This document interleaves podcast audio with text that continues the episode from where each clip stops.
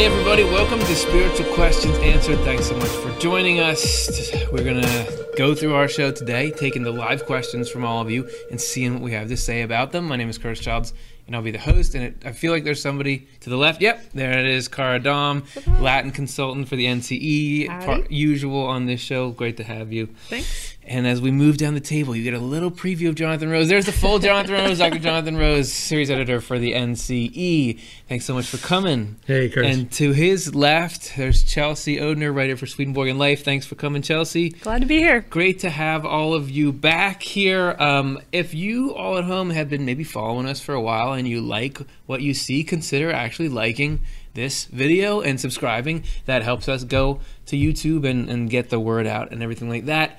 If you were here on Tuesday, we had our, you guys remember, we had our Giving Tuesday That's right. 2018 party, which was like a celebration of what the channel's been able to do and also a, uh, an invitation to everybody to help make it continue to happen. We're a nonprofit, so we depend on donations to keep going. And if you want to, we actually have a like had a week long campaign going, and this is the very end of it The last at hour. nine o'clock tonight. It ends. Eastern time. We have this like matching grant and everything like that. So contribute now and it will go a long way toward us.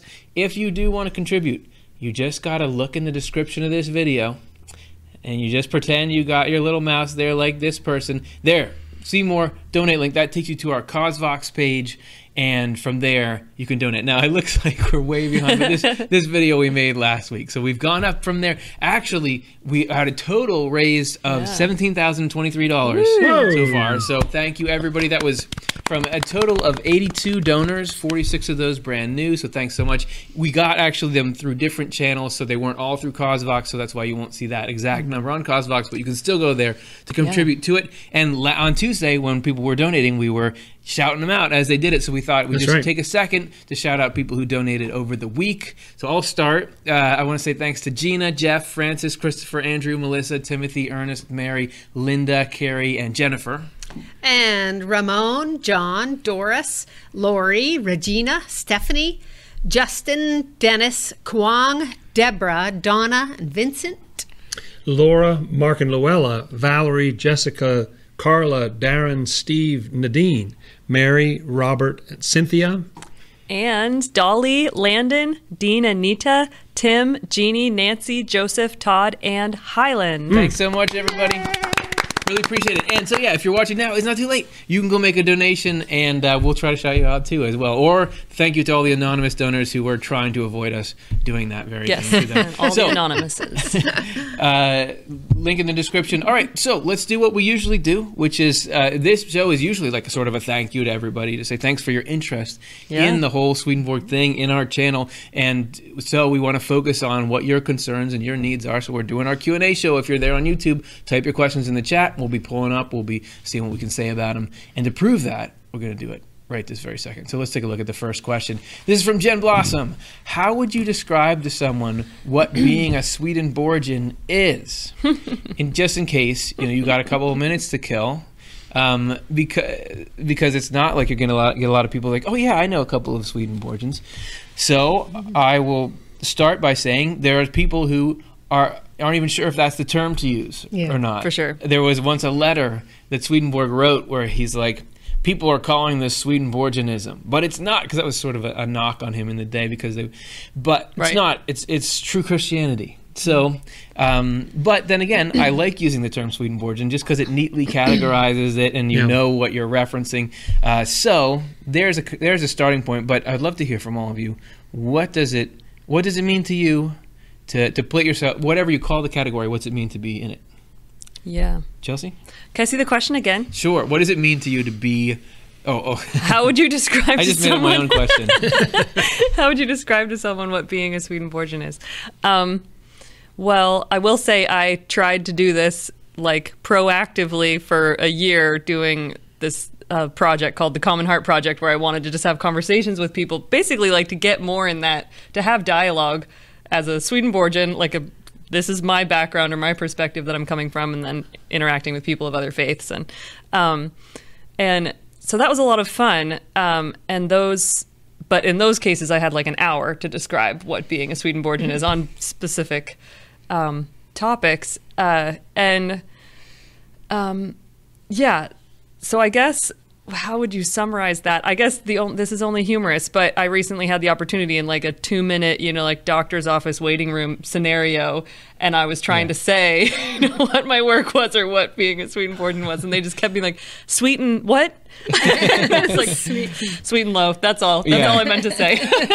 Um, so that was a total non-answer. Yeah. I'd love to No, hear from no. other people. I, I can imagine it came up because you were saying, "I'm a Swedenborgian, treat me first, or something like that. yeah, right. Exactly. Okay. Well, no. So any, I any- might have a thought later. No, that that. Let, Let's just say what what life is really like for us, because isn't this part of being a Yeah. Swedenborgian? Is that sure. a Swedenborgian is a human being, right? Right. That that is experiencing life like everybody else, but yet we're finding some level of value in the material. So how it sh- goes into the doctor's waiting room situations in our life is really part of the whole thing. But you guys have any thoughts, Jonathan? Yeah, they. Um, I I think I would probably say something about how um, it, it's something. It's based on the Bible and Swedenborg's works, and explain a little bit about who Swedenborg was. Right. Um, you know, 18th century philosopher and scientist who then had a kind of spiritual awakening and wrote about experiences that he had in the spiritual world and. Um, and uh, something that I've said to people before is that it's Christian, but it's neither Protestant nor Catholic. I think that's kind of interesting because usually those kind of the two grand categories that a lot Sure. of people are aware of. But to say, yeah, it's not really exactly either of those, but it is, but it is Christian. Um, you know, and then mumble into my shirt after that. this is a different question than being asked, "What do you do for a living?" to me, because to me, depending depends on who I'm talking to. Like, there's some people that I want to tell them everything about it. There's other people I'll say, I, "Oh, I'm a digital media producer, so I make videos for a nonprofit." And I would, yeah, I guess I would say Yeah. that, like, you know, uh, describing what it is, it's in its most basic form. It's just like I'm, I'm some, I, this guy Emanuel Swedenborg. He wrote a ton of books, and they, um, I use them in my life. spiritual life. You know, like they help me. They've got ideas, and I'm just, I, they help me understand the Bible. They help me, you know, live my life. You know, they inform my perspective on the world. And last I checked, the the Wikipedia article was really good. Like if you can give the name, you know, it's a really good article. So so people can look him up quite readily now in a way that wasn't possible 20 years ago or something. So Right. And I would say there's a big range, of course, as is always the case with humanity, but um, a big range of Swedenborgians, how would they describe themselves? I mean, Yeah. for some people, Swedenborg's writings are the revelation, you know, according to which they live their lives. And for some people, he has some interesting ideas, and, uh, you know, it's a philosophy that they check in with once in a while. So it's, you know, it's all. It's all over the map about how people that even people that you know put some faith in it how how deeply or you know fully they hold it. Yeah, it's, uh, to me, it's when I think about, i would definitely consider myself a Swedenborgian, and I think what that means for me, moment to moment, is that I consider the perspective Swedenborg shares on things of extreme importance when I'm trying to evaluate a situation.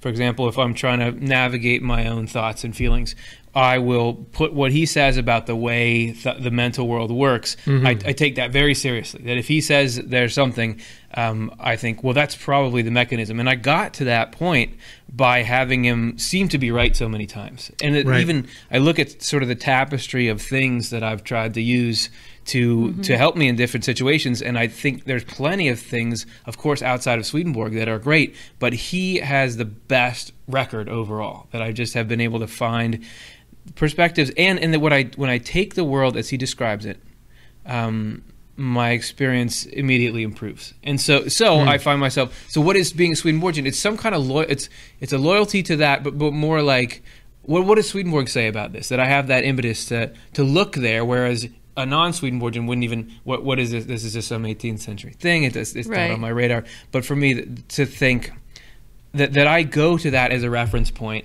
and and and, and immerse myself in it recreationally, but also to to try to um, fix things that I feel like need fixing in my own life. So It's true. It's like it's your spiritual food source. You know, you think like, oh, are you a mm-hmm. vegetarian? No, I'm a Swedenborgian. You know, or whatever. Like, Right. Right. I only eat or whatever. words. Like that's in spiritual terms, it's like what you eat. Yeah. You Yeah, know? yeah. Right. That's oh, right. like that's To consume. Sure. Okay. Mm-hmm. How do you think? What do you think about that? Okay, let's go to the next one. That good. Good. Well, Definitive, we could it? obviously do do a couple of shows just about that. So Eric It's a asks, very good question. Are divine love and wisdom part of the Holy Spirit hmm. or distinct from it? Mm. Oh, snap. Just mm. a quick to bring people up to speed. Mm. Swedenborg describes the, the Christian Trinity as three aspects, and you guys can correct me if I'm wrong on this. Three aspects of the same God that you have sort of the, the, the divine, the human, and then the Holy Spirit is sort of the action proceeding. Swedenborg will often summarize it that way. Mm-hmm. So he does talk about love and wisdom radiating out from God, like like light and heat radiate out, out from the sun. Seems like we've got a Holy Spirit going out there, as well as love and wisdom. Are they the same thing, or is mm. one a subset of the other, or are they somehow unrelated? Go. You're my welcome. impression, yeah. My- I, go. I just, I, I see things in impressionistic ways, and to me, it all seems like the same wonderful, lovely thing. But Yeah. nice. you probably No, that's have a, good. a more um, I- pointed view. I, I think that's right on the money. And um, uh, Swedenborg says that the divine love is the substance that the universe is made of, and and divine wisdom is the form that it takes. And so, hmm. absolutely everything has that at its heart. Hmm. And the Holy Spirit, in what Swedenborg writes, he particularly identifies it as truth, which is kind of a radiating form of wisdom that has the love in it hmm. or something. Uh, but I think of the Holy Spirit as being uh, how that love and wisdom is operative in people's lives. You know, so I think the Holy Spirit is absolutely the embodiment and the extension of that Holy Spirit anywhere. So no matter how bad your situation is or something, the Holy Spirit can reach you immediately there and, and touch you with that divine love and wisdom. I think it's just a, I think of the Holy Spirit as being the um, extension of it, Yeah. you know, of that love and wisdom. Yeah, I like that idea of the sunlight because then the Holy Spirit is is that love and wisdom or light and heat that's coming from the sun when it's active within a vessel, when it's been received and is active there, you know, or something, even though it's the same thing. It's just like love and wisdom are actually indistinguishable in the Lord, but we distinguish them in our minds, you know, but so um so similarly it's all the Lord, but there's this you can talk about it when it's active in different places and the Holy Spirit is something about the Lord in us or with us or, you know, at work in our lives in this immediate way. It's making me think of the way that heat and light travel out through space, and space can be very cold. Right, the the space that it's traveling through is three degrees Kelvin or something, uh, but the heat and light is passing through it. But then it strikes an object, strikes the Earth, and the Earth is is very warm because of that light. You know, so what you're talking about is like the yeah. the planet heating up uh, rather than just the deep space. For it's you know Yeah, I've heard Swedenborg compare it in, in us individually to like the, the soul, body, and actions. Right. If you think about, I have a, an inner me that's that's the essence of who I am, and sort of the deeper qualities. But then there's me, you know, as I exist in a physical form. But then, like, if I knock over this cup, that's a little bit of my spirit in, in things. Or you think Right. about the legacy people leave, how they affect the world. So I wonder if you could also, to make it even more jumbled, sort of equate um, the Holy Spirit with divine providence. Mm-hmm. That there, hmm. that, that this is where you're seeing the Holy Spirit um, interact with finite stuff. Mm. Mm. Hmm. So I like that, and I, I love the fact that like it's so true that uh, even in a rather impoverished um, medium like text messages or email or something where you have No no, tone of offense. voice, you have no you know facial expression or anything to go by. It's funny how you still different people have different personalities in email. You know, you can sort of tell. And I was just so, watching a show about trying to tell whether uh, paintings were real or, or fake, and you get, get down to the molecular level that some artists only uses certain colors or something. You know, like everybody's got their sort of signature, Yeah. and this is like the divine signature. Going, you know, it's like the Lord's his his particular email style or Yeah. something that's that's present with everybody in Yeah. to some degree or another. it's like, okay, opening another email from the Lord. He's going to use metaphors in it, I bet. so let's. So hopefully that, that was useful in, in, in some regard, and we're going to do the next question with no sense of trepidation. Ray Jemmy asks. Did Swedenborg say anything about why people gravitate toward evil? How did you know that people gravitate toward evil? Uh, Swedenborg, I feel like he says it. He that's almost the thing he talks about the most. It- Yeah. because it's it's so relevant to unlocking the uh, our knowledge of the nature of why life is like it is and what our mission is, what we're supposed to do. It all is tied up in this gravitation that we have toward evil. So how did we get into that state? Well, he talks about how we inherit uh, we inherit a tendency toward evil from all our progenitors. That would be parents, grandparents. Yeah, no offense, mom and dad. And that that going back uh, sort of cumulatively, cumulatively for you know, generations, Hundreds of generations, Right, okay. right, right. So it comes through us through our uh, DNA, I guess. Yeah, spiritual DNA. Yeah, and I think what it spiritual the particular form that it takes that Swedenborg describes is to have a tendency, an inclination. Yeah. He says it's not active, but you have a tendency from birth to prefer love of self over loving God and to prefer loving money and things like that more than you care about your neighbor. And all children have experiences of tremendous love for others and things like that that I think God inspires in them and so on. But still, the playgrounds and stuff, the kids can be pretty selfish and mean and cruel and, you know, uh, thoughtless and, and that kind of thing that you can kind of see that, okay, yeah, I, I, I will admit that, that maybe the human race does have those tendencies. Um, and so the other thing, the other factor that Swedenborg points to is delight, pleasure. You know, it, it's uh, wh- what that would mean is that it's actually delightful to you to feel like you got one over. You know, again, I'm picturing little kids who there'll be a toy and one kid has 30 toys and the other one has one, and the kid with 30 toys goes over the one with one and just grabs it and pulls it away from, the, you know, mm-hmm. because you know it's like I want to have all the toys. You know, that feels You're it feels good. that, huh? I am, I am, frankly, and I don't, I think you should have turned it over. I just saying, and 31 was a set, you know. But I, I, t- I completely get what you're saying, and the term Schadenfreude, that, that it's well acknowledged that people just, you get a sense of, haha, when something bad happens to someone else, which seems normal, but if you look at it, it's insane to, to th- naturally feel, oh, it's okay if something happens to somebody else that I wouldn't want to have happen to me. If we were really plugged into what that meant, we would have this automatic empathy. Like, I wouldn't want that Right. to happen to anyone, you would think. Right.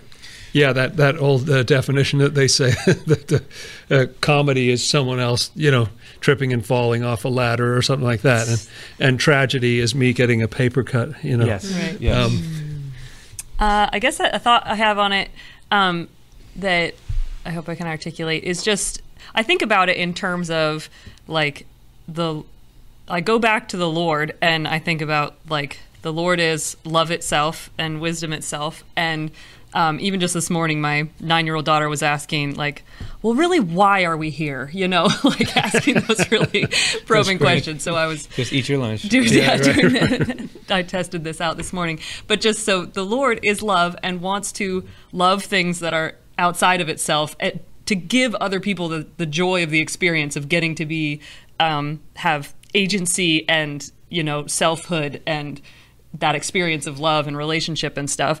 But the Lord knew perfectly well that to create anything outside of itself, it would be like the um, the negative, you know, of of itself. And so we're inherently not loving. Like in order to have a self that the Lord could then have a relationship with us through, that self was inherently going to come with this enormous potential to just turn away from the Lord because it's it's its own self and it doesn't have love just inherently within it. it Yeah, has to receive love right. from the Lord. And um and this is all sort of knitted into what Swedenborg writes about the Adam and Eve in the Garden of Eden, and then them leaving the garden, and um, not necessarily in the normal sort of mainstream way you might understand that story, um, but so but the Lord's end is for us all to be angels to give us to ultimately bring us to have a heavenly selfhood. But he just knows that that's going to go through this process where this self is just inherently wanting to play God without knowing what God really is until the Lord can teach it what God is, you know? And so you think, if I'm God, I want every, you know, I want, I want what I want, I get what I want, But if you're not love itself, you know, like divine love and wisdom itself, that in, is going to be a bad idea, you know, to hmm. give that.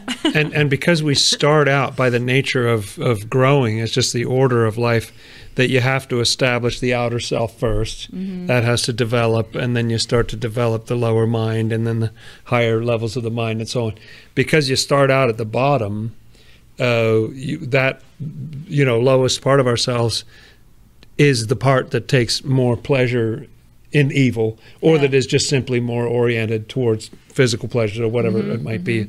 And uh, so, th- I think that's part of where the gravity comes from. Y- You know what I mean? Like like Yeah, you, yeah. that there's sort of a gravitational pull there, and it's more of a a more grown up state where you try to sort of rise above that and counter the lower self, and you know. Yeah. Yeah, I would give a couple of, of final thoughts about how you could answer that question. Why do people gravitate toward evil? One Swedenborgian answer could be that you know we have heaven and hell all around us, and hell is Right. constantly pressing in. That's right. And hell is just the enjoyment of evil. So hell is made up of people that enjoy evil and and do so without like acknowledging that this is causing harm, but I don't care. And they're they're constantly wanting you to do the same thing as them. Yeah. So there's that. There's also, this- as you were already mentioning a bit, Chelsea, the historical context that he says uh, there was a time at which kids, you know, we would be born where the default is uh, altruistic, that that to love Right. your neighbor and with the same degree you love yourself. This was just how it functioned, but he talks about a historical fall where love of self and love of the world went from being sort of the feet of the, the human to the head, and now they lead things. So there's a whole progression. We did a couple of shows. The spiritual history of the human race was about this. So in a, if you look at it in in spiritual history, there's a there's a context for why we're there. So all these things you could Yeah. that could mean so many things. That question. So those are a couple of of other ways you could answer. it. Yeah, for sure. Um, Great question. Great. Okay. Cool. Let's let's do another one. I think we're on a roll. So I don't know what kind of roll. A losing streak. Technomax asks, can a soul continue to develop skills and new thought patterns in the afterlife? What do you think? Is it is it that we figure out who we are here? And then we've basically filled out our mold, and then we go on and be us forever, or is there a continued expansion? Well, something sort of a teaser for a future show that Oh, we're working on is just how our spiritual associations change. And our spiritual associations really are our thought patterns, you know, and but so uh, Karin is in the middle of working on a show about how that, um, how tracing that process how how those change even after once we've moved into the afterlife. Then then sort of then you can really start making changes Yeah. almost. Or you know you're working within a sort of That's limited system in this world but mm-hmm. making important choices you know but then so those thought patterns definitely do change once we're in the afterlife because then we gain this sort of more freedom or something to really let go of the things that maybe we wanted to let go of and really strengthen the connections we were aiming to strengthen or something Nice. Yeah, and Swedenborg talks about these schools that exist in the spiritual world. That That's another That- show that's coming up. really Well, we're going to touch on This it is in the library freaky. Yeah. Okay. freaky. We're- we're this this question was planted, but it was well planted. um, the that uh, there's f- not everyone is interested in this world. Not everybody, you know, wants to go to school or love school or something. But there are people who who love to get get educated, and he explains that it's more about an education about how you live your life. You know it but there's lots of concepts that go with it. And they're very good at teaching you according to concepts you already have. And then mm-hmm. sort of stretching you from there to okay you step here step there. Well how about this? How about that sort of blowing your mind a little bit. Uh, swedenborg has this beautiful quote that i love and it actually breaks my brain when i think about it which is that every stage of your life even to eternity is only an egg compared to the limitless things that have yet to come. And so he talks about your childhood is an egg to your youth, and youth is an egg to your adult life, and then this whole life in this world is an egg to what happens after death. And and you keep seeing yourself of like, whoa, I think I'm just coming forth Just something. And so t- t- that is somehow way beyond just kind of like. I'm getting faster and faster at you know doing those sums or something. No, this is like I don't know. Um, it's really mind-boggling. And I read the other day in Acts chapter three, I think it was, where there's a lame person, and then Peter and John see him, and and the, Peter just reaches down his hand, and the guy just leaps up. He's been born lame, and it got me thinking about people after death, where there may be things where we sort of our whole lives here we're lame in some regard, you know, and and then you just that explosive like you like sometimes as you age you you get up you're a little creaky when you first get up if you've been sitting in the same place for a while. This guy just shoots up you know? And it was making me think do we shoot up after death? Do we leap you know? Mm-hmm. is there some potential energy that's been building up? Some frustration our will wants things that we can't yeah. get and boom you know? And so i do think and Swedenborg talks expressly about the fact that we go on developing and growing to eternity. I think it's hard for him even mm-hmm. to describe how, but he does. Yeah. This is a point that has always confused me a little bit in Swedenborg because he talks about how uh, you have to sort of make your spiritual choices in this world. In here, right. Yeah. And sort of as the tree falls, so shall it lie, kind of a thing. But mm-hmm. then he also talks about how when you die, the whole, all the physical concerns of this world just fall away, and suddenly you, you're just your spirit. You've got your spirit to work with now, and so okay, this is like a starting point. Now we can really get on with things because we're not worried about how we're going to put a meal on the table tomorrow and that kind of stuff. He says so, it's like waking out of a sleep. Yeah. Right. Yeah. He, he, says it's like your your life just seemed like you were asleep, and now you, now you're awake. So. So I don't I don't know how those two things come together because if it's a place where you're educated and you you know you've got sort of removing some of the obstacles to true understanding, um, why do you have to have figured it all out or made your spiritual choices before you die? So yeah, that's yeah, confusing. No, can, that, Sorry about that, but that's what well, comes up for well, me. can, can I tackle that? Because well, I, but, yeah, just, yeah, no. Oh, I was just gonna say I was gonna I was gonna add the same confusion. So you saved me having to do that. But go ahead. Yeah. Well, I think that part of what we're trying to develop here is a a state of heart rather than a state of mind. And so, if you develop a heart that's interested in learning, then that can be filled in and filled in and filled in and filled mm. In if you're really the whole state of your heart was like, I am so not interested. I know plenty, you know. I don't, or yeah. I'm just not interested, or something. Um, uh, then there's nothing. You have no folder to stick it in. They they can teach you, but but you've got nothing to yeah. to put it in, kind of thing. And um, uh, so I think it's partly what was your heart doing in this world, and then your mind can kind of catch mm-hmm. up forever. Mm. Yeah it is it is fascinating that Swedenborg seems to make these dramatic statements in each direction. That he does talk about. I mean, that mentions skills, and I was thinking of times when he talks about the ability to speak and string ideas together, and that people we're relatively bad at it compared to spirits and then mm. compared to angels that they can communicate things and articulate things and weave together these masterpieces just instinctively and that that emerges almost universally in people or universally True. in people. So you That's definitely right. have a skills upgrade there.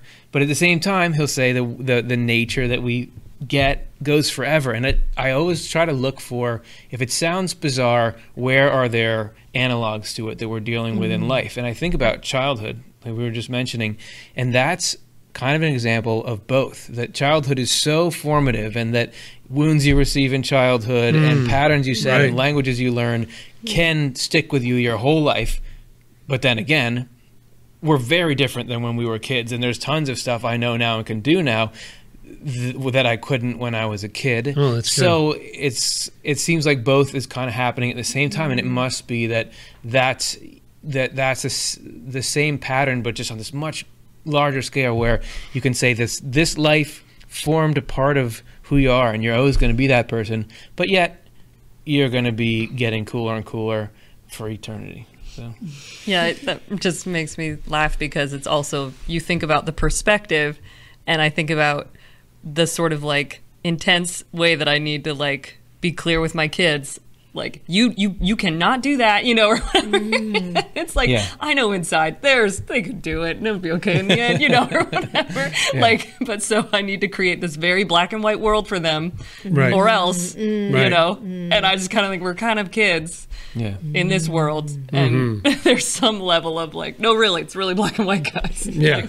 right. don't oh, man. don't It's awesome. don't be to risky with what you have in your hands right now or Yeah. Mm. And to see the things that they get worked up about and are concerned about. And to me, they're so, so such simple Right. things that I know that's going to be okay. yeah like, even don't if, just wait till you're yeah. even if you have to give those socks back to the place you got them from.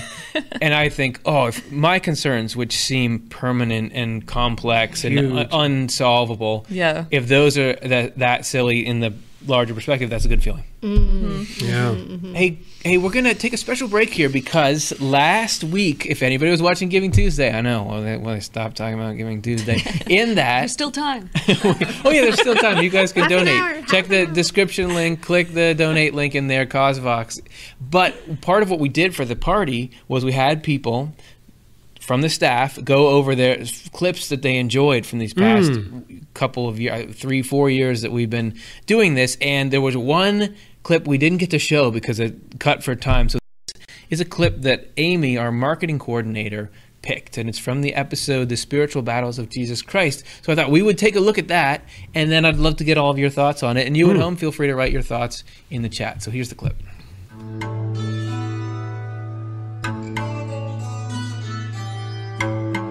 So, before we get into the beginning of the Easter story, the crucifixion, let's step back for a second and just look more at why was Jesus going through all these struggles in the first place?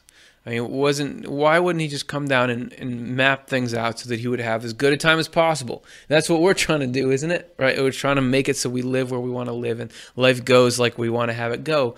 Wouldn't he have the cash to do that? But there's a good reason why he took this road, and we're going to let Jonathan Rose explain more. And there's uh, finally a passage in Hebrews 12 that sort of explains what's going on here. This is about the removal of those things that are being shaken as of things that are made, that the things which cannot be shaken may remain. I like that image that what this testing is, what it does is it attacks us and tests us because there's some stuff in us that's that's weak and flawed and they can pick that off. You know, it's a lot like the Amalekites when the children of Israel were wandering in the wilderness. They had Amalekites who would attack them. And they couldn't get rid of the whole children of Israel, but they'd attack the weak or the straggling, the sick, and so on. It's a terrible image, but it's when it's talking about stuff that's within our consciousness, it's talking about getting rid of that part of us that's the weakest or the sick, you know, stuff we don't need. It's, it's not, it's the part that can be shaken, which only has the opposite effect of what hell intends, which is that it strengthens the part in us that cannot be shaken. How did Jesus get to be Jesus? When you see him at birth, he's just this little child. He's not speaking, he's not doing miracles. When you see him when he's 12 years old, he has this great wisdom that he didn't have when he was a little child. And you see him interacting with the teachers, but he's not doing miracles and he, he's not uh, preaching and teaching yet. And what happened between, between the time when he was 12 and when he was 30 that made him so powerful? His secret weapon was that he was tested. He went through this torment from hell that made him stronger and stronger. You see that little window of it in Matthew chapter 4 when he's interacting with that evil spirit. But he, he, was, he was tested and strengthened by that challenge from hell that he just only got stronger and clearer. Psalm 23 says, You prepare a table before me in the presence of my enemies. Why do you want to dine in the presence of your enemies? Well, there's a strengthening that goes on. The Lord was actually being fed by that presence and getting clearer and stronger and more able to deal with hell as he went along. So he was going through this process. So, because he was going through much more vicious temptations than we ever go through, he was much stronger. He came out because he had that divine love carrying him on in, in a way that the rest of us would just, we'd cave, you know. We'd, we'd, we'd give up, we'd collapse. But he was able to take it because he was driven by that divine love, that desire to save the whole human race. And so he got really strong. His heart got so strong in what he was doing. So these spiritual struggles are something that we don't see much of, we don't know much about, uh, but it strengthens us.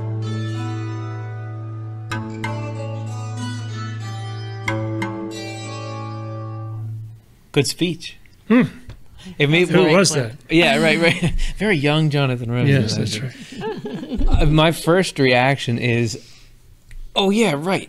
The bad things that are happening that are annoying and that are hard, they're doing something. It, it re-energized me to think, no, I even if I don't feel like it, I'm I'm getting stronger. I'm getting more savvy as I just go through the, the things that we deal with in life, and that's that's one of the things that at Swedenborg when I was talking before about being a Swedenborgian, that, that that has affected how I see the things that I don't like that I have to go through. Mm. And it's affected that that what feels like warfare in the mind, I now think, okay, I can actually see where, and I can see specifically what it's trying to do, where where these kind of thoughts and feelings, what their toehold is or what their fingerhold is, and and what negative characteristics in me or loves of things that are evil. What gives them their power? And i can start to see okay well you guys can have that you know in little ways. But but so that that reminded me of the way in which having that knowledge transforms something that seems meaningless and painful into something that is still painful but not meaningless which is Right. nice. Mm. Yeah. Mm. Amen. I had the same reaction like, oh, yeah, there's a reason we go through these miseries all the time. The human race consigned to misery as it is, or something like that. Swedenborg has that line a few times in his writings. like, the Lord has mercy on the human race, consigned to misery as it is. Or something. Yeah. too soon oh and But there's a reason. Yeah. and, and that reminder it's just like drink you got to drink water every day that even though i've heard that concept a million times to hear it again refreshes my belief yeah, in it Yeah. Mm-hmm. Yeah, it's such a treasure of a clip. I feel like uh, just earlier this week I was saying the Lord the Psalm 23 to myself, and particularly that line is so powerful. The you prepare a table before me in the presence of my enemies, and um, you know when I'm in the thick of some negative state, it's just like.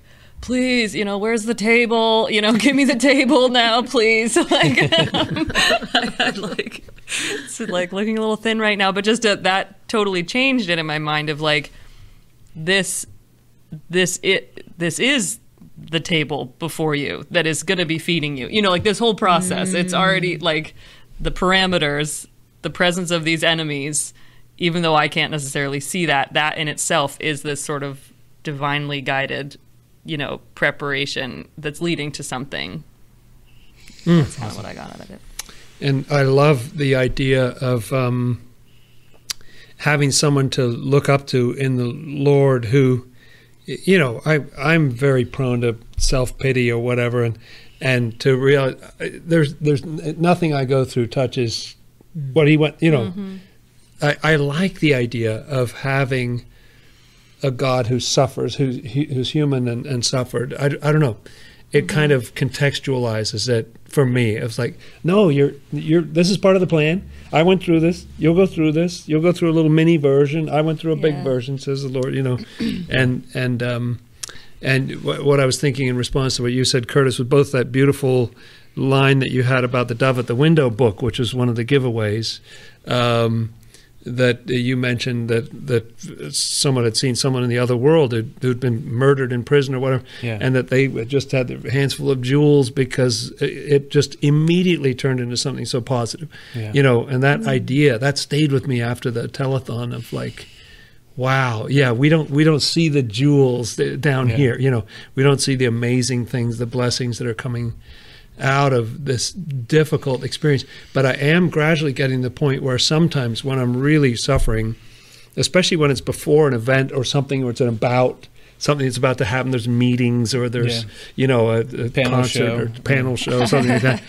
Then I'll start to think, wow, I'm really suffering. I wonder if it's going to be good. Like the thing is, you know, right like I suffer ahead of time, and then it's mm-hmm. good. You know, so I love these concepts because they start to give you a, a, a different perspective on the stuff that we all go through, but it gives you a little out where you can think, huh, interesting timing. Mm-hmm. I'm suffering right before. I think you mm-hmm. shared on the air car about having sort of a bumpy night the night before the telethon. Well, isn't that interesting? Because you were awesome on the telethon, you know. Right. And so uh, it's just the, the timing. It gets you thinking about it, where you, it just hasn't doesn't have quite as much hold on you. I think you said this in the clip there. If not, it's been said other times that how did Jesus make it through these temptations? Both the severity of the temptations was caused by the depth of his love for the human race, but Mm, really also right. he made it through because of his love for the Mm. human race and that burning love. And there have been a few times when I am going through something, maybe it's physical, maybe not, that's really unpleasant, and I pretend like I think, well, I'm taking this pain away from somebody else. Like this is funneling into me when it would have gone to somebody else. And just that as a concept, it's sort of like a coping mechanism. And I and I almost think of it like practice because what if I ever really have to go through something to protect somebody? Okay, I've got it. So it's just interesting to think about that as another way to look up to Jesus and emulate the, the mm. divine human. model. Nice. And the speaking Oh, I of like being a Swedenborgian thing from the earlier question, I just think that it makes, you know, I wouldn't give Jesus's life a second thought from the 12 year old to the 30 year old, you know, and yet it's what, you know, it's Swedenborg's Arcana, the Secrets of Heaven, that mm. gives us that sense of what was really going on for the Lord through those years and how that really ends up making so much sense. You know, so much more sense than, I don't know, any kind of just, I'm just this miraculous divine being from the get go thing. Right. The whole struggle thing makes a whole lot more sense and a whole lot more of a, you know, something Well- I can resonate with. We should probably do a show on that, I know. Coming up don't you think? um, on coming up at the end of this show, I'll give you a preview of next Monday's show, Oh yeah, which uh, which actually expands on that even a little more. great, awesome. Okay, guys, let's get back to our what we're good at this Q and A thing.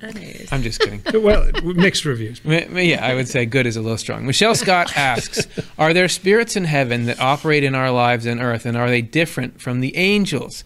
Here we get into the naming of mm-hmm. human beings who don't have a physical body because they've died and are in the afterlife. And I'd love to hear this clarified by y'all mm. because there's times when it's even confusing for me. What's the difference between angels and spirits and angelic spirits and natural angels? And so, what, mm. what what are we dealing with here? And and what's the meaning? Why have different terms in the first place? What's the meaning behind it? You want want me to Go ahead. jump, What's the jump worst in that the, could the happen? deep end? Yeah. The um, Swedenborg talks about this kind of hierarchy that you have the three levels of heaven, you have three levels of hell, and then in between you have this so-called world of spirits that people go to after they die. So in the world of spirits, in the middle, you have some people who are good, some people are bad, or and some people are a mixture, and everybody's Haven't a mixture, figured themselves out trying to figure themselves out, and all that kind of stuff. Going going through all of that, and so um, the. Uh, Swedenborg says that it's the spirits in the world of spirits, interestingly, who are closest to us. They're the most recently from this world. Swedenborg also says that we just live. We have a, we're born here, we live here, we die, we go to that other world, and we stay there permanently. He's mm-hmm. not about reincarnation or, or stuff like that, and and so the people who have died are the they they were just here. You know, the Yeah. people who were just here a few few years ago, and since they're closest to us, they're near our minds. And some mm-hmm. of them are good. He calls them good spirits, and some are evil, evil spirits. And but the heavens flow through them. We just did that network sh- Yeah. show. Yep. I forget what the final title was on it. The but- angels and evil spirits with us. yeah, yeah, right. That's a good good title. I like that title. and uh, and that showed how there are whole communities of heaven and hell, but they're flowing through these spirits. So Swedenborg would say uh, there are not like you go through a name change when you go from being a spirit to graduating to being an angel what people sort of colloquially refer to as getting your wings or something like that. You know Yeah. and and so uh, he would say if you're in heaven you're an angel. Uh, if you're a spirit then you're still in process. But there are some angelic spirits who are close to going to heaven and that's who he flows through to get to us. So how am i doing there? Yeah. And then don't forget the heavenly, celestial, spiritual, and spiritual, celestial. That's right. There's like some Exactly. angels that are these like connectors between those two. Anyway. But you were going to That's say right. something? Yeah. Um, I was just going to say, didn't he change the terminology somewhere? Like angelic spirits is a is a briefly used term that sort of disappears later in the works. Am I wrong about that? Yeah. Uh, well, it, it gets repurposed. You're absolutely right that angelic spirit. Uh, I didn't want to get into the whole history that? thing. Okay. Now, Yeah. can of worms. Here we go. spiritual world history. in in the history of the heavens, uh, Swedenborg says that the different heavens formed at different times, and so it sounds like there were sort of kind of relatively disorganized areas where people would just sort of congregate, mill about, and mingle until you know there was a, Get a job. time of organizing and and sorting or something, and and then you'd have another level of heaven. So. Um, early on in Swedenborg's theological writings, he will only use the term angel for the upper, the highest heaven, the celestial heaven, the heavenly heaven, and uh, so those are the angels. And then he refers to the spirits who are in the next heaven down. He refers to them as spirits, calls them angelic spirits. Okay, in the spiritual heaven. But then later, it seems like those heavens get built, oh. and then angelic per- spirits gets repurposed as a term for people who are Angelic. candidates for graduation. Yeah. you know, but they haven't yet gone up to heaven. okay, okay. But the way he describes those angelic spirits, they are amazing. Like what they know. I mean, they're going to be fun to talk to. They're they're they're awesome. Right. You know, and, and so they're an important part of the so they'll be educational doing process the up there. They'll be doing the They'll, panel they'll be yes. Lots thank really heavens. Thank heavens. will be are like, replaced. no, there's panel shows in heaven. the panel we thought this was part of the spiritual struggles here. I just another angle on it. Of course, that's the fun thing is there's so many different angles even within Swedenborg that you can go at at the same question. And so one that from hearing you talk was making me think of is how Swedenborg says, of course, you know, we are angels in training and um we are because the Lord has created our minds. They are in the image of heaven, and so we have levels in our mind um, that map onto the levels in heaven interesting to think about heaven levels changing and human mind levels changing over time. Right. But um, so so the there are there must be there are angels of every level of heaven influencing us all the time, but we would experience it in very different ways in terms of um, so the the that lowest level spirit that probably still you know uh, is still has their memory of Earth still active and stuff. Um, could be kinds that interact with us in a very sort of what we would experience of a life talking way.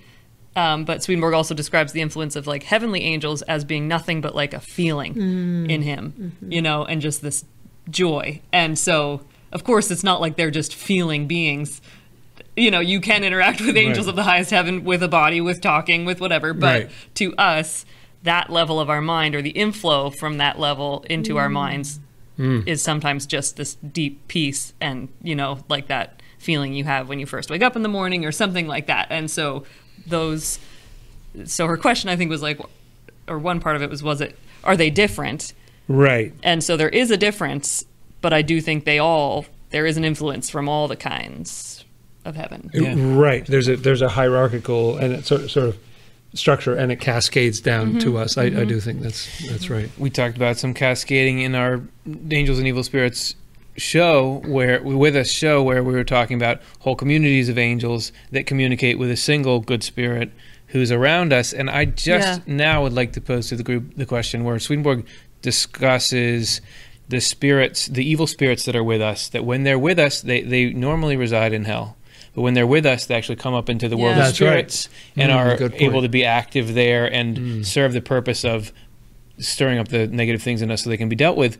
Is the same thing true with the good spirits? Are, are do they were they in heaven or, or the, and do they come down for a little while to mix and mingle? I don't think he ever mentions that. Not that that's of interest to anybody, Yeah. but it just was of interest to No, me. I don't think he does. That's very interesting. It would seem like point. you'd need to have that that yeah. sort of an asymmetry or something. And- yeah, that's interesting. and I think I think we could we could move on. But my last uh, thought is that asking are the good spirits and angels different in a way, there shouldn't all distinctions are artificial because it's just a person that you know, it's all a person. Like any of us can go through all these stages. Yeah, right. But uh, on the other hand, people may be a little confused at home hearing us talk about good and evil people, where we all know it's a mix of people. And Swedenborg does seem to describe that in the spiritual world, you do go through dramatic inner transformations. Where if what if what you primarily love is what's good and true, then there's this sort of dormancy that goes into effect on the evil and false things Yeah, on you, well and vice versa. And that so these moving up a level into heaven, you're still yourself, but you can have these pretty distinct changes, which I guess would be like the change from childhood to adolescence to adulthood and so on. So I just it's both artificial to put those labels on and very very much representative of the processes that we go through. Don't tap on the table. Uh, what's the next question? Susan Seeley asks If near death experiences proves to be such a positive experience for people, then why are we kept in such amnesia for most of our lives?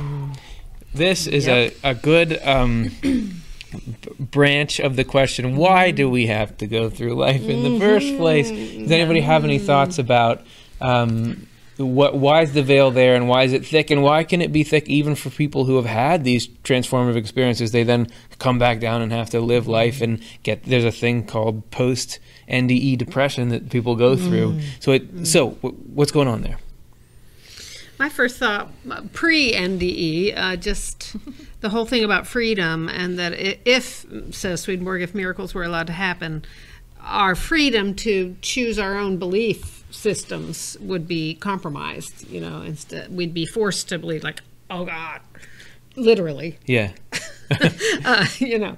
And so if we uh, does that I don't know. Well, no, if we had some um, some like gut experience of the other life from birth.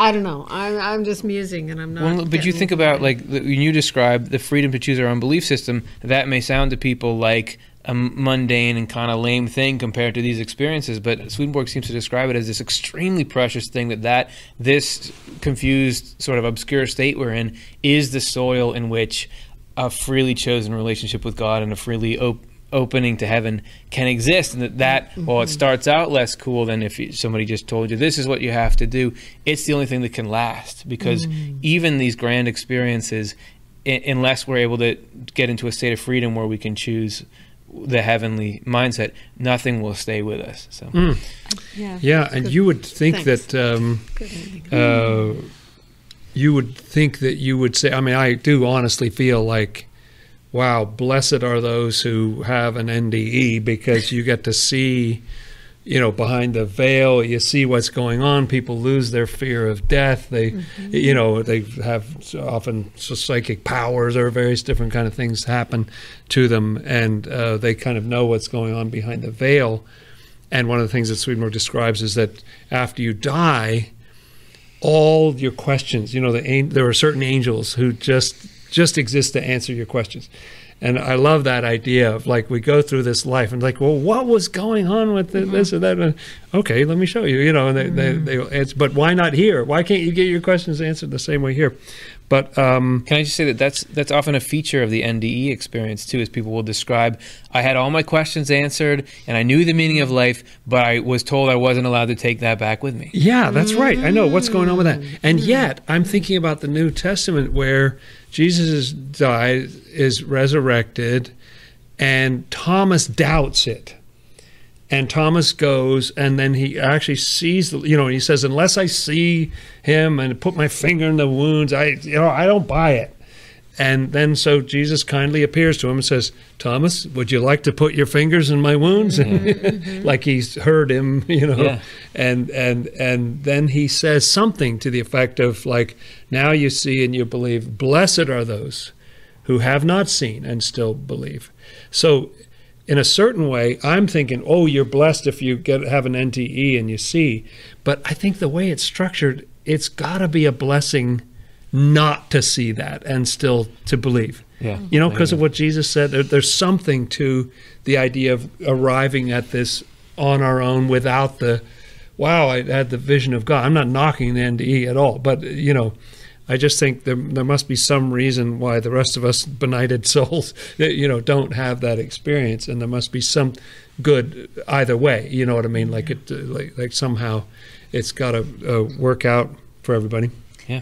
Yeah, I've been reading a lot of history lately, and it's really fascinating to think about the different cultures just in our world that have lived over the course of human civilization in the world, and like, uh, and how different they are, and um, and then to throw in a Swedenborgian weirdness, like Swedenborg talks about um, communities and cultures on other planets, and how at one time they he writes of some of them having very active non amnesia of the spiritual world, so that it True. was just they sort of knew how to navigate the care for your spiritual freedom, and yet you get to have these sweet, awesome angel guides who are going to help just kind of like let you know when you're going off course and bring you back around. Yeah, right. Um, and so I just, I guess, um, well, a few different thoughts. Like one is that we, there really is something to our attention. Like I guess one one of my points is we are in this time and in this space for some reason. Like a part of me thinks about like if heaven contains all people of all time. I'm one of the few people or who is going to be like, "Hey, I know who Terry Gross is. You know, I listen to Fresh Air. Like, no, who else cares? You know, Yeah. in all of heaven. But there's a huge community of people that that means a lot. You know, or just Yeah, like right. we're a part of a community, and yet, and we're a very kind of. I think we're actually better than we were a few hundred years ago. You know, I mean, like I'm very thankful I'm not living in a world where slavery is just like promoted, you know, and you are just like, we had better keep half of humanity illiterate, you know, because we want to stay in charge. Like we're we're beyond that in this miraculous way. And so Swedenborg does write about how like we that amnesia was actually really important because our brains couldn't handle anything else, you know, for these phases of human history when it's like we wanted nothing but to kill each other. But Swedenborg does say we're growing out of that as a human Right. race. And so we're in this interesting time period where I think we still have minds that are just so locked into this world experience, which just inherently kind of clouds our ability to see. Right. You know, if you're walking around, you're only looking at the ground, you don't realize there's a beautiful sunset going on, or there are these amazing birds that just flew over your head. So there is something to just in our own personal lives, we really can use our focus, our attention to try to look for the the angels that are in our lives all the time. Hmm. And yet, I do think we kind of are living in a time period where we're very much riding the edge of like we came into this world with just more interest in our own you know in just making sure i get enough of the food that's on the table you know? And yet we have this ability to try to turn our thoughts upward. So like because I, I just suffer from that amnesia a ton but i also have to laugh at myself because it's like I just have slowly, incrementally gotten better at like, well, now I know, like, I need to spend time to sit and turn inward, you know, connect to the Lord or some presence of the spiritual world in my life every day, you know, several times a day, or, or I'm gonna, and I'm still gonna end up on the road, you know, mad at the guy in front of me who's go, only going 30 and a 40, you know, so, so that's, but anyway. Hypothetical. Yeah, That's and a I, th- I think the um, and I think the whole point of everything that Swedenborg's talking about, the whole point of everything Jesus came into this world to do, was to get us eventually collectively over our amnesia. You know, I think Yeah. that's where we're going. yeah. But it has to be done sort of carefully Yeah. and bit by bit. You know, and through people like there are people who somehow don't have the amnesia even even just in terms of a conviction about what's good even though everybody else is telling you no that's not that's not the way we want to live our lives you know like those mm-hmm. people are so important to help shift that collective right? perspective And we live in such an amazing time where I think people have been having near-death experiences forever. yeah but it wasn't talked about. It wasn't studied in the way Yeah. that it is now. You know, and so we sort of became kind of mutually sort of more aware, and some, some people completely reject. You know, it's, oh, it's just your brain doing stuff or whatever. You know, people come, some people completely reject them, but uh, but I think a lot of people are like, wait, you know, no, this is a thing you know, this happens the same way for Aborigines and mm-hmm. for two-year-old children, and you know, just people of all different cultures, and and this is a thing. And so I think we're gradually overcoming our amnesia, but there must be something about that, a protection in it, or something. I Yeah. think. To, to tie back to the first question, what does it mean to be a Swedenborgian? I'm thinking now that part of what it means to me is, as a Swedenborgian, I feel like I'm educated on why life needs to be like it is, why we need to go through the struggles we go through, why there needs to be this veil and all this.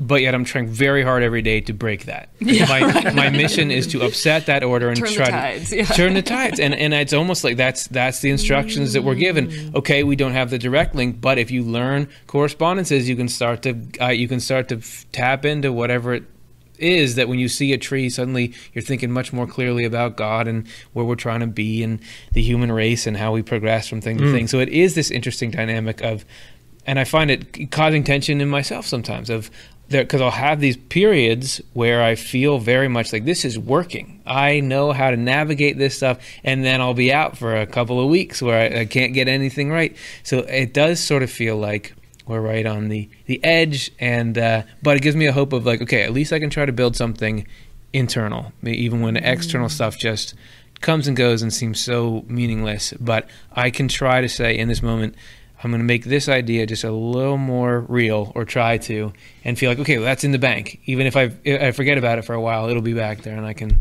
mm. try to mm-hmm. turn towards it. Mm. And we're out of time.